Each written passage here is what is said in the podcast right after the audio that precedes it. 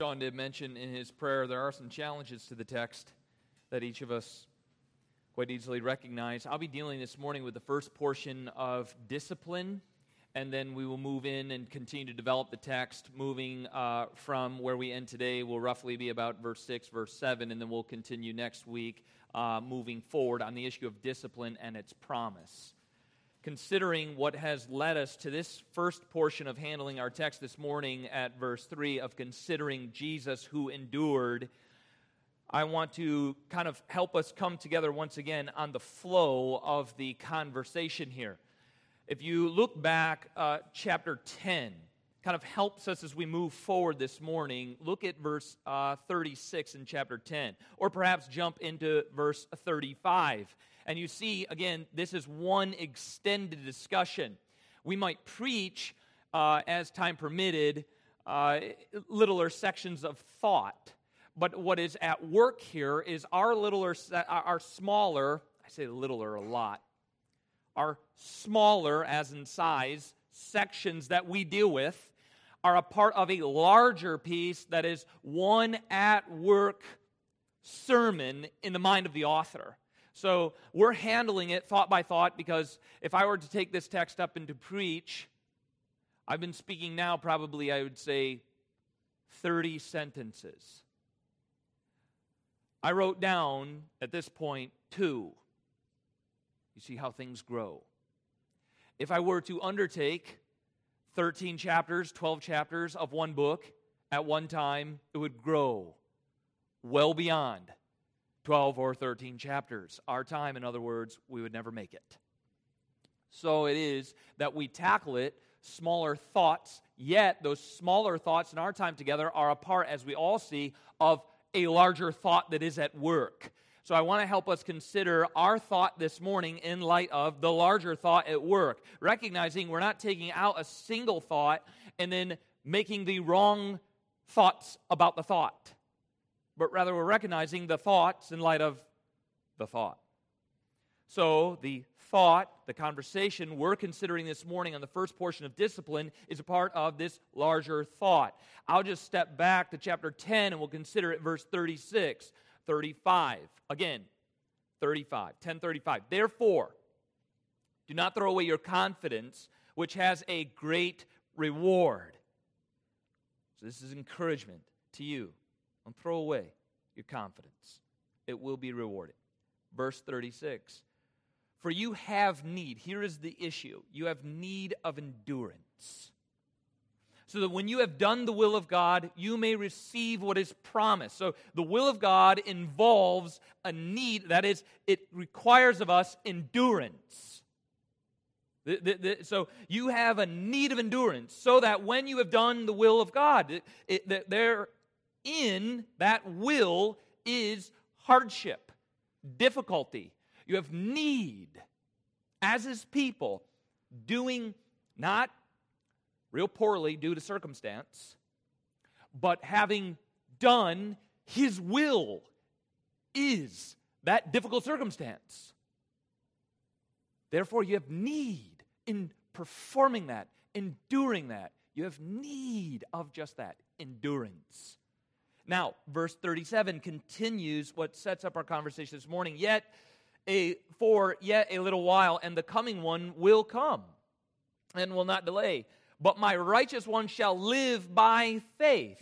And if he shrinks back, my soul has no pleasure in him. You think there is a precarious position as he speaks to the audience in this citation. And then notice how he delivers the assurance with the warning to the church, verse 39.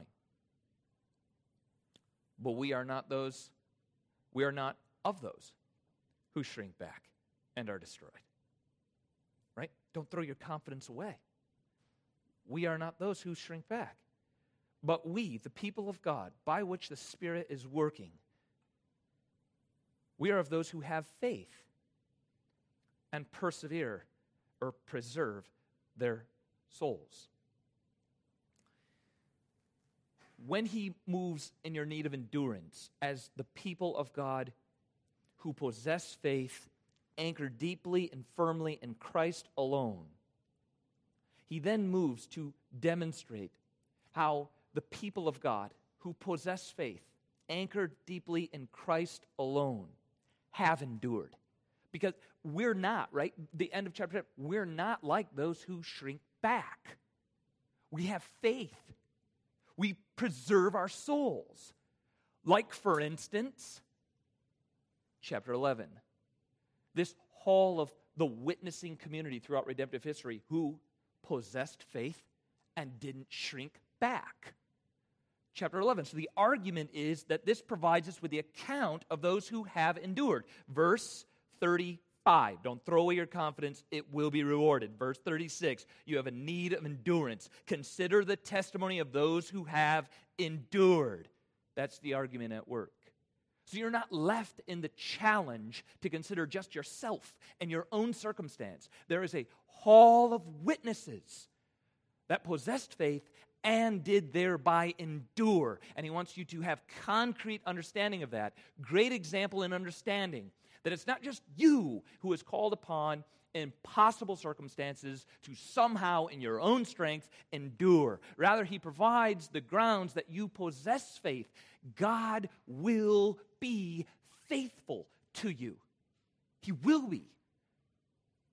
And you say, but how can I be sure? He says, well, consider the faithfulness of God over time. He doesn't change. He is unchangeable, both in his character and in his purposes. Consider Abel. Consider Moses. Consider Noah. Consider Abraham. Consider Sarah. Who else? Uh, Joshua, Rahab. And then, by the way, time doesn't permit me to tell you of all the things that God has done to the faithful. He will. He has. You have a need of endurance. I know. So consider those who have two things as we consider the account. And this is kind of how we work through chapter 11. There are two things that emerge as we find our endurance. We're starting to find our endurance by considering the witnesses that have gone before us because they have proven out two things that we consider each and every time. They prove as witnesses, if we were to go through chapter 11 again, and I know you're not asking me to do that this morning, but if we were, we would find out two things consistently each and every testimony about their endurance. They found one, God is capable to deliver. So, on the one hand, you say, okay, great. So, in difficulty or in turbulence, God is able.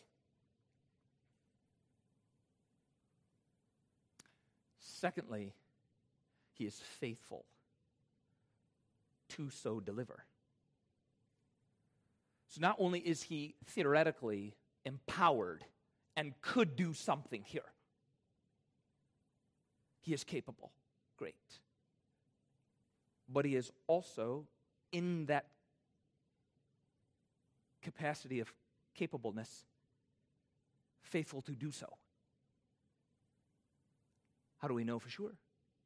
Consider the hall of witnesses that have displayed it throughout redemptive history chapter 12. So, to our time as we draw near this morning to our particular text, as we're considering the hall of witnesses, that we, the people of God, this morning are still in a conversation of a need for endurance. Chapter 12, as we came uh, last week or so to the beginning portion there, we recognize Look at verse 1. Therefore, since we are surrounded by so great a cloud of witnesses, right? So now he, he encouraged us of our need of endurance and provided us witnesses. And then we went through the witnesses, finding God is capable and he is faithful. And then at the end, he then tells us, so we're, we're at 10, look forward, consider these testimonies. We considered the testimonies, we came out on the other side, and he says, therefore, don't forget to consider the testimonies. Now that we possess this cloud of witness,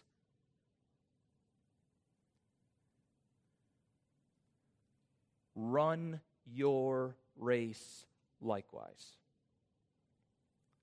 You need to run. I want you to see in the lives of God's people two things He is capable, and He is faithful to act on behalf of His people. 12.1, don't forget that. And as you don't forget that and you look upon the witnessing community that you possess, run your own race, recognizing with those in the text of Scripture from what God has done among His people and throughout redemptive history that every race, yours and mine, individually Adam and individually each and every one of you, is a divinely appointed race. It was true throughout every witness we read of in chapter 11 that he is capable and faithful, that they're not running wild and crazy random races. They're running a race that has, by divine appointment, been set before them. So also you. Run your race. A comment on the idea of randomness would be that you would recognize the language mirrors God's sovereign setting up of one's race. The language mirrors that in the fact that, again, if God did not so appoint a race, if there was not purpose among us about our own lives, if there was not purpose, if there was not direction, if God did not set before us a race, then perhaps life is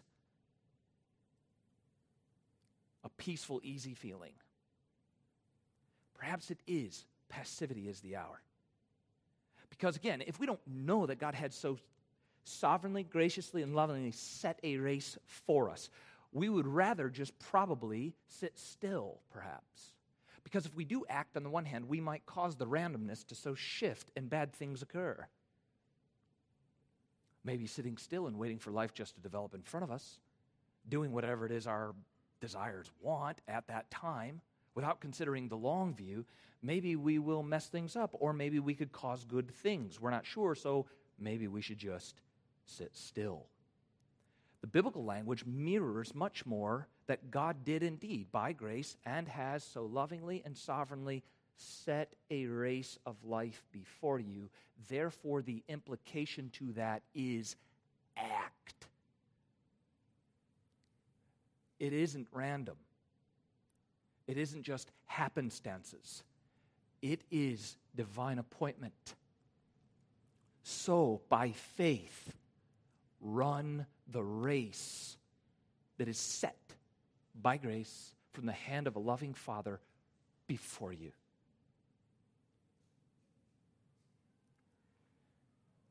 He then moves in the text as we kind of double up on this week on the consideration of really there is always one ground or one foundation for our running a race with endurance.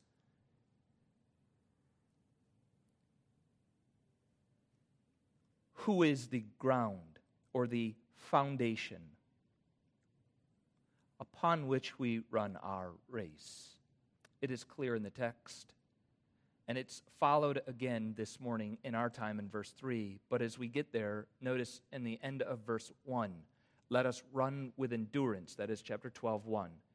The race that is set before us by divine appointment. Again, the language. And what, who, who is the ground? What is the ground or the foundation for our running? It is Jesus verse 2. It is Jesus as the foundation or the grounds, the source of our running. How do we know that? Because he is described right there following the founder and perfecter of our faith. How do we run? By faith.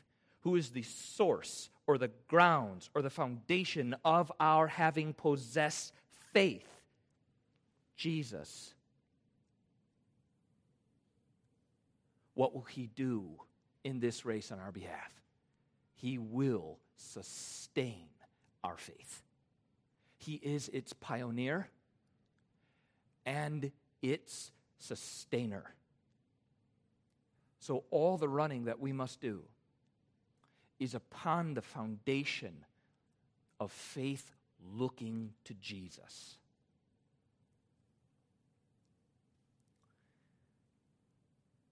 He is faith's source, and He is its perfecter and sustainer. What do we learn from this? And perhaps you say, um, You have beat the dead horse until he is beaten into the ground, and we could see him no longer. Because what do we learn from this again and again and again and again and again? That we need to hear, so say I, again and again and again and again. And that is that faith does not itself pronounce justification. Faith itself, as a thing, does not justify anyone. Faith, as itself, cannot, does not pronounce you are forgiven. It does not make the proclamation. If I just have faith, faith, faith, gotta have faith, faith, right? You don't even know what that is. It's a really old, weird song. But having it, this idea of faith, does not pronounce, cannot pronounce. We just heard it. He, the person, is the source of from where that faith did come. And He is its sustainer, provider, perfecter. Faith, then, in and of itself, cannot pronounce justification. Neither does it produce persevering power. It, it can't in itself produce perseverance or pronounce you are justified. What then does faith do? If it cannot make me run, if it cannot make me saved, what does faith do? And all of you know the answer Hopefully, if you've heard me repeat it 10,000 times, at least one of them. Faith looks to Jesus. That's what it does. Who, as our author is eager for us, hopefully, I'm communicating eagerly as we ought to love thinking these thoughts together. That it is not the strength of my faith that justifies me or perseveres me, but it is a person wherein my faith does rest. Who saves me? He also perseveres me, provides for me endurance that is necessary that I might run my race. Jesus alone, as faith's pioneer and perfecter, he alone pronounces justification. You have been forgiven. And better yet, you have imputed righteousness the obedience of another is laid to my account. And only Jesus can pronounce that, and only Jesus can provide from that persevering grace. You have a need for persevering grace, you have a need for endurance. Well, then what ought I do? Look to Jesus. How so? In an idea, like in a closed room, dark room, meditating with my eyes and just my own thoughts? That would be a bad start. That would lead to an even worse end. Well, then, how do I look to him? Faith feasts and sees through the revelation of God, given us and contained for us in the text of Holy Scripture. That's how we look by faith to Jesus, the author and perfecter of our faith. If we are then to run our race with endurance, we need to constantly be under the influence of Holy Scripture. Now that I have repreached seven or eight sermons at this point, we progress. Because in the succeeding verses, beginning in verse 3 as we move forward, we are doing just that here. as we said, how do we look to Jesus? Well, we look to him right here in the next few moments together. We're looking to Jesus through the text of Holy Scripture that our faith might feast and see, and that as a result we might run with endurance the race that is indeed set before us. So here we consider or look in a particular way to Jesus. Notice the first comment there in verse 3 picks up on the same language that it's a little bit different, but it's the same thrust our, uh, the apostle of the Hebrews is getting at in verse 2 look to Jesus. Here we are in verse 3, which has been the theme of our time in Hebrews as it begins in chapter 3 consider Jesus, who is the apostle and high priest of our confession. Here the language in 12 for endurance is look to Jesus. Here in verse 3 is the same uh, concept consider Jesus or consider him, look upon him by faith. Consider his circumstance. Consider who he is in his personhood. Consider Jesus. Now, what I say to you in the succeeding verses of uh, how we look to Jesus this morning is going to be described in the text in a particular way. We're looking at him or we're considering him in a particular way. By looking to Jesus or considering Jesus this morning in a particular way, which I will describe for you in just a moment. But what is my effort this morning with our time? It is to follow the text as it says, considering Jesus. Now, considering him, according to this text, is considering him in a particular way. What's the end game of considering him this particular way? It is that it will enable me, I'm hoping to enable you by leading you to consider Jesus in this particular way, it will enable me, enable you to find enduring strength. That's where we started in chapter 10. You have a need of endurance. We're still in need of endurance. How will we find it? Same ingredients as those of old in chapter 11. Same ingredients for us in this consideration of time now in biblical history. Same, looking to Jesus. How so this morning in this particular way? What is that particular way? Well, let me develop for you from the text of Scripture. If you look with me, I want to read verse 3, um, uh, 1 through 3. Uh, no, I don't. I want to read 3 through 5. Considering Jesus in a particular way this morning, which will enable me to fight faint heartedness. Verse 3. Consider him who endured from sinners such hostility against himself so that you may not grow weary or faint hearted.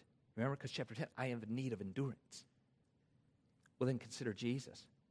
Verse 4 In your struggle against sin, you have not yet resisted to the point of shedding your own blood or shedding your blood.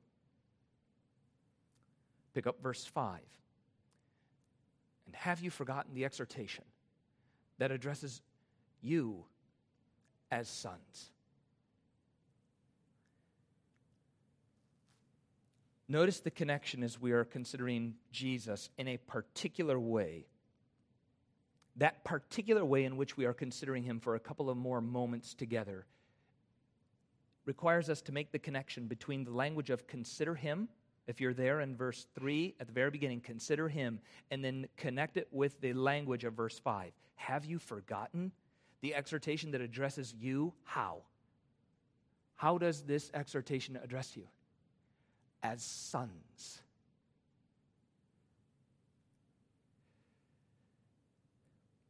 Now, what does the, how does this impact the text or really open up the text of how we are considering Jesus? If we put together this comment rightly, we are considering Jesus specifically, particularly in this text, as God's Son right? Consider Jesus, who endured, so on and so forth. Have you forgotten the exhortation that addresses you as sons? How does my role as a child of God connect with me, specifically as a child in my life circumstances, considering Jesus? What is the immediate connection in the text? Considering Jesus as a son enabling me to consider my life as what? A child of God. That is considering Jesus, specifically here in this text consideration, as God's Son, enables me to make sense of how God works within the lives of his children. This is the paradigm set up throughout the New Testament. That as we see what God has done in Christ, it isn't what we would hear in a popular presentation of what would maybe vaguely, maybe explicitly refer to the gospel, but largely have nothing to do with it. That, that is, that again, if we consider Jesus, all these great things, the paradigm set up in the New Testament is that as we get closer to Him, things always work out better, as in circumstances. This is popularly pushed forward as the way in which we get a return on considering Him. You know, again, maybe not primary, but at least consider Him a little bit at some role. And you're going to get a big return for that. Your, your net gains by, you know, singing a Jesus song or, or, or attending a service, your net gain is going to be a, a, a sunny day. The easy peasy, the easy, not peasy, I say that to my kids, the easy, peaceful pathway is about to develop in front of you. The Hollywood red carpet will be pulled directly in front of your feet. If you will just consider Jesus, He wants that for you. Okay, so we all know that that is kind of put front and center as the paradigm or the net gain on considering him. This text and the paradigm of the entire New Testament cuts opposite direction of that. That it pleased the Father to perfect the Son. How so? Through suffering. How is it that the ethos of the New Testament by the apostles, what is it as they consider Jesus? It is a life of difficulty and suffering. It is a life of hardship, challenge, as they live counterculturally by looking to Jesus in the text of Holy Scripture. The implications of their considering him rightly is typically negatively received. Not usually the red carpet treatment. This is consistent with our text this morning. Consider just a little snippet here before we really get into it. Verse 3 consider him. Now we're considering him particularly as a son, as the only begotten of the Father, the only Son, considering Jesus. Notice here, as God's Son, he endured hostility against himself. I find an ability to not grow weary or fight the weariness that sets in, fight the faint heartedness that sets in in my constitution as I consider Him, the Son of God, who did what? Endured hostility. But what did He do? That's it. He endured. He endured. That strengthens me. It enables me to make sense of how God works within the lives of his people. As I consider what he did in the life both for me and now is working in me through the life of Jesus.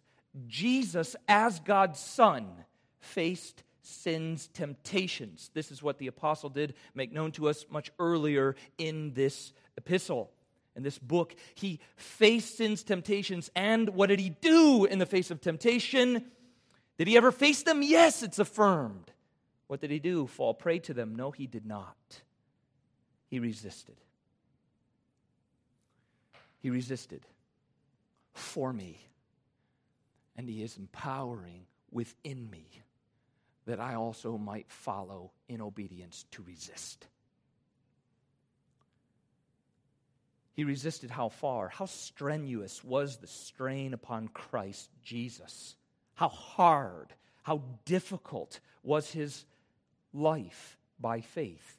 Well, the text describes it to the shedding of his own blood.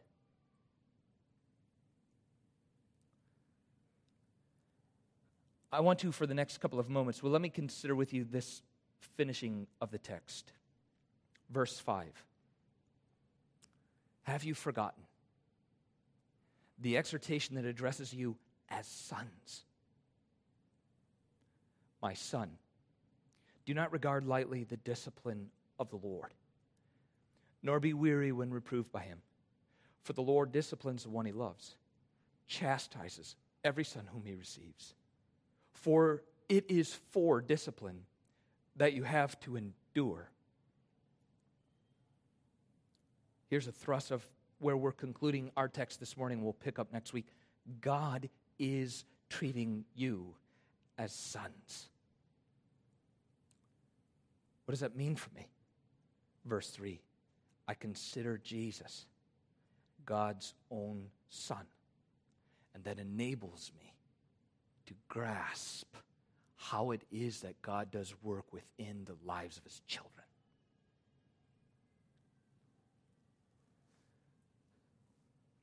Number one, then, our time this morning considering Jesus as God's Son. What is it that we must consider about him? And this is a critical piece. We must consider from this text, right there in verse 3, his enduring hostility against himself. Consider him how? As one who endured great hostility against himself. But how? The question is, how did he endure? Can you answer that in your own mind right now? You're like, well, he just did. He's Jesus. Wait a minute, wait a minute, wait a minute, wait a minute, wait a minute. Time out, time out. Can you, can you answer how it is that as Jesus did actively obey, I love that we sang that this morning, uh, that he, he bowed to the Father's will for my sake. Jesus obeyed for my sake. I live right now by his obedience, not my own. So, how did he obey? How did he endure? Was he exposed to hostility? We affirm, clearly so. We know that from redemptive history. We know it from the text of Scripture. We know that is the case. How did he endure then? By what means did Jesus, for my sake, endure? The answer is what it's always been since the discussion began throughout this section of the epistle by faith.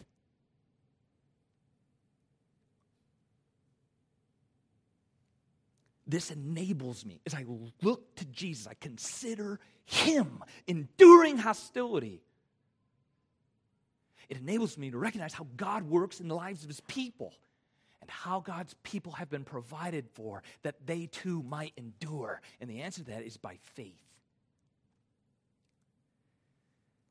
If I could just kind of briefly wrap it up in this consideration, not that I'm letting anyone go. Wait a minute, I've got like an hour and a half to go. When I say wrap up, I mean, wrap up just this point.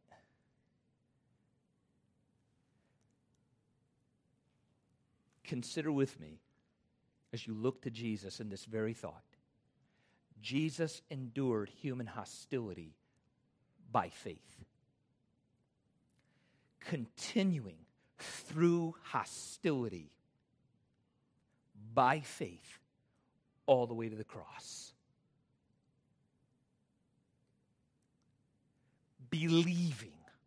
That is the language of faith, believing that God was able to raise him from the dead.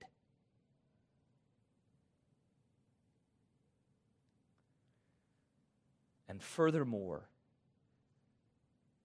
believing that the Father would seat him at his right hand as was promised.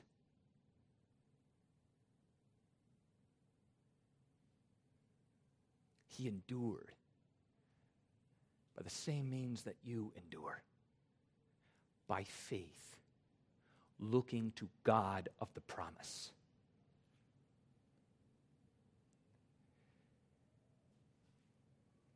The question at that point for both of us would be Was his faith rewarded? Don't throw away your confidence, for it has its reward. Verse, 10, uh, verse 35 of chapter 10. Don't throw your confidence away, it has a great reward. I look to Jesus, the pioneer and the author of my faith. Was his faith rewarded? He who endured such hostility against himself from sinners, by faith in God of the promise, was his faith richly rewarded. Because I'm looking to him and I'm asking, in my circumstance, will my life live by faith have its day of reward? Will it? I don't know. Oh, yes, I do. How do you know? I look to him, I look to Jesus, and I see very clearly in my Lord, in the ascended Savior, his faith was richly rewarded. I ask it this way Did Jesus, God the Son, do you forget he addresses you as sons? Did Jesus, God the Son, find God the Father reliable and trustworthy to all that he had promised him in the covenant of redemption? Did he? The answer could not be more overwhelmingly obvious. Yes. Utterly, unshakably, unchangeably reliable.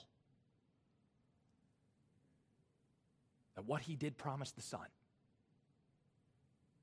he did deliver. And we sang that this morning. Behold the empty tomb.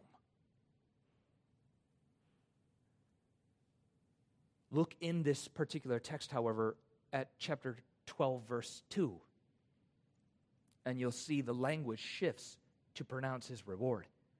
Verse 2 looking to Jesus. That's what the children do. They look to the eldest brother. They look to Jesus, the founder and perfecter of our faith. Do you notice here's his life of faith? Who, for the joy that was set before him, endured the cross? What is the joy, the hour of the cross? The joy that was set before him through the promise of enduring the cross. In other words, he endured by faith in the integrity of God's promise that he would be raised. He despised the shame. And then here is the overwhelming yes, affirmative that God did fulfill the promise, that Jesus' faith was rewarded. The last section of verse 2. And notice the language, the tense there, and is seated at the right hand of the throne of God. Jesus is currently at the right hand of God the Father, just as was promised him. He does reign. Look back to chapter 2 real quick, just as a quick cross reference, as this is what our author has been getting at for a long time. Beginning in chapter 2, just drop down, if you would, to see exactly this kind of language fleshed out much earlier as we're addressing it now covering this section of as we consider Jesus, it enables us to fight weariness and faint heartedness as we consider suffering in our own turbulent lives. Verse 9, but we see him who for a little while was made lower than the angels, recounting this Jesus, namely Jesus. Notice who he is. He is crowned with glory and honor because of the suffering of death. This was the joy that was set before him, that by the grace of God he might taste death for everyone. For it was fitting that he, for whom and by whom all things exist, that's ex- astounding. In bringing many sons to glory, that's his joy. That's what was set before him. Should make the founder of their salvation perfect through suffering. For he who sanctifies and those who are sanctified all have one origin. That is why he is not ashamed to call them brothers. Back in our text, then, this morning, the next question we must ask, considering Jesus' life of faith, as we consider our own life of faith, as we consider Him, and not throwing away our confidence, but recognizing, as was with Christ, our faith does have its reward. The question is this, and it's a little bit applicational now as we narrow down our time. What do we, real brass tacks here, what do we, you and I, learn about our individual life circumstances as we consider Jesus as the Son of God who endured open and brutal hostility? What do we learn about our own turbulent existence as we consider Jesus, the eldest son, the brother of the many. As we look to Jesus, as we consider him, we know he endured open and brutal hostility. What does that speak of in our lives? The answer for me, as I hope to show you, is twofold. The answer is twofold. There are many more implications. I could stay here and list them and keep going, but I know that's not really what you want for the next nine hours. So, if I could narrow down my time with you to the two that stand out from this text for me, and what is it that Adam can learn about his own turbulence, about his own challenges as I obey the text? And that is look by faith to Jesus. What do I learn? Number one, I learn number one, God designs suffering for his children.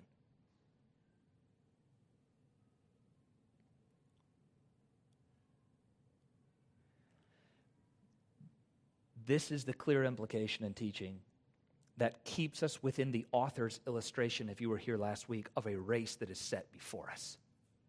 I introduced it that way in my time with you at the very beginning this concept of, again, divine appointment as we look to Jesus the Son who endured open hostility, we recognize that's not an anomaly. That isn't some weird redemptive occurrence. We recognize it is how the Father works His glory and your good. It is through suffering. I recognize my pastoral pace needs to calm and change at this moment because I could sit here in America and largely speak on suffering, and I am not held up by ISIL, ISIS on a mountain somewhere currently receiving food from medevac helicopters and bombers that fly overhead. So I recognize that at this moment it is challenging to speak on these things to us. So I could scream and holler, as I typically do, about whatever I'm talking about on the issue of suffering. I think sobriety and, and uh, a little bit more um, honesty about our current situation uh, would be wise. But again, it's not that we must experience suffering to recognize by faith from the text of Holy Scripture that it is in different degrees and in different life circumstances that we will, each one of us, face what the Bible does say is suffering. Perhaps some of you have already experienced far greater than I in my life, in my experiences, what would be a very fair assessment of suffering. So that we're careful, yet we also are careful not to think the only way to suffer is to be held up on a mountainside somewhere in Iraq.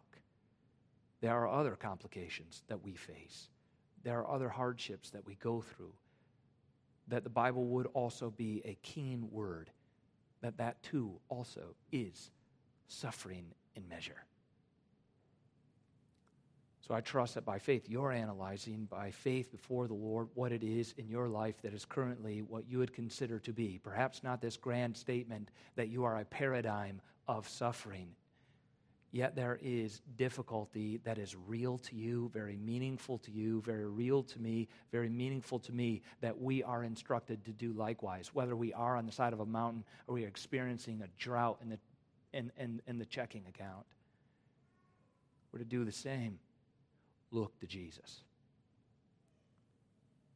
recognizing that God designed this hardship for His glory, and by faith I embrace my good.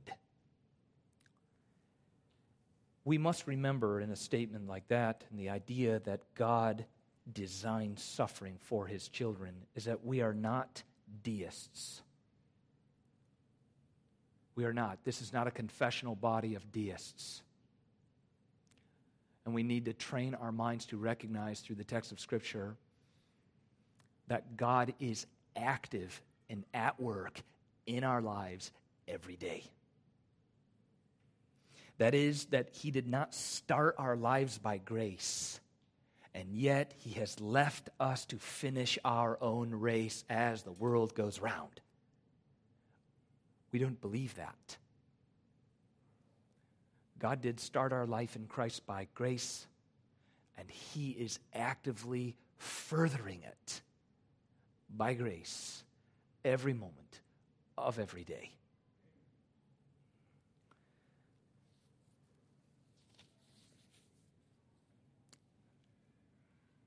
Secondly, the second thing we learn so, one we recognize by looking to Jesus as God's very own Son who endured open hostility. We recognize as we consider him as the Son, we recognize that God designs suffering for his children, for his glory and our good. And those two things are largely one and the same. Number two, God proves faithful to his children in the, and this, this is important, these three modes, I hope, uh, uh, will be strengthening to you as I speak again at a point where maybe many of us in this room are thinking, I'm not in suffering. This might apply. God proves faithful to his children in the preparing for, in the enduring of, and in the life beyond the suffering. That's what we hear out of John's revelation. He describes himself as a God who was, the God who is, and the God who is to come. He's not showing up, Johnny on the spot, when things hit the fan. He has been at work preparing you. As your faith is being fed on Jesus through the Word. He is preparing you, for He is faithful to His children as we consider the life of Jesus, preparing them for in the endurance of and life well beyond the suffering. Michael Horton comments this way about life's trials. I just read a little extended portion here as we conclude our time. He wrote a small little book. Our, our small group is going through right now on this topic of suffering, and it is entitled A Place for Weakness Preparing Yourself for Suffering. He speaks this way, I think it'll be helpful to you. Trials come in all sizes and shapes. They target our conscience. They target our hopes and dreams. They target our expectations of how life works. Hey, I, am like this. It ought to be going like that. The trial is somehow targeting this consideration in my life of how life works. They target our confidence in God and His purposes.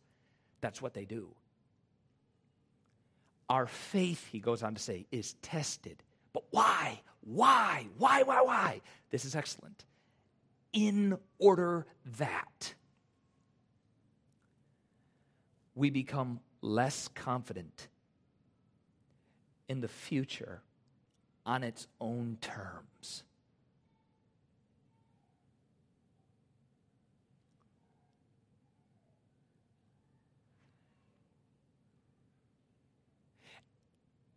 And we become more confident in the God who holds it and holds us in his hand. The trials make all the difference.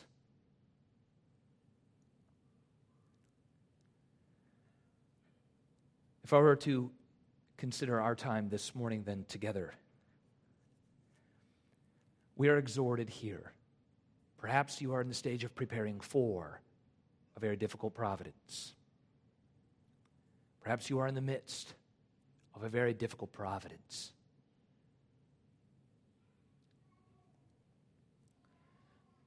What we're all doing is supposed to be the same. By faith, considering Jesus. Because this text is clear that by considering Jesus, we are enabled to see that God is faithful to his children.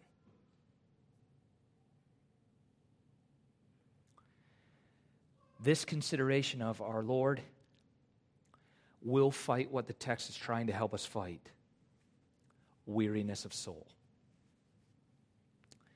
It will fuel our faith to lay hold of God of the promise, doing away by grace with faint heartedness at life's turbulence. Let's pray. Father, we thank you for our time in your text this morning.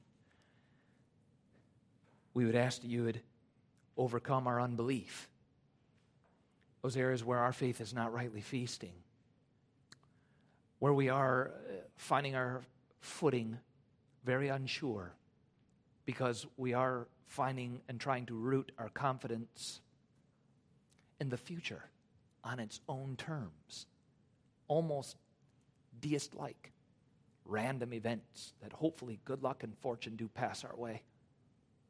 And when things begin to unravel, we grow gravely concerned and we turn the other way. We don't feed our faith on the text, coming back to considering Jesus.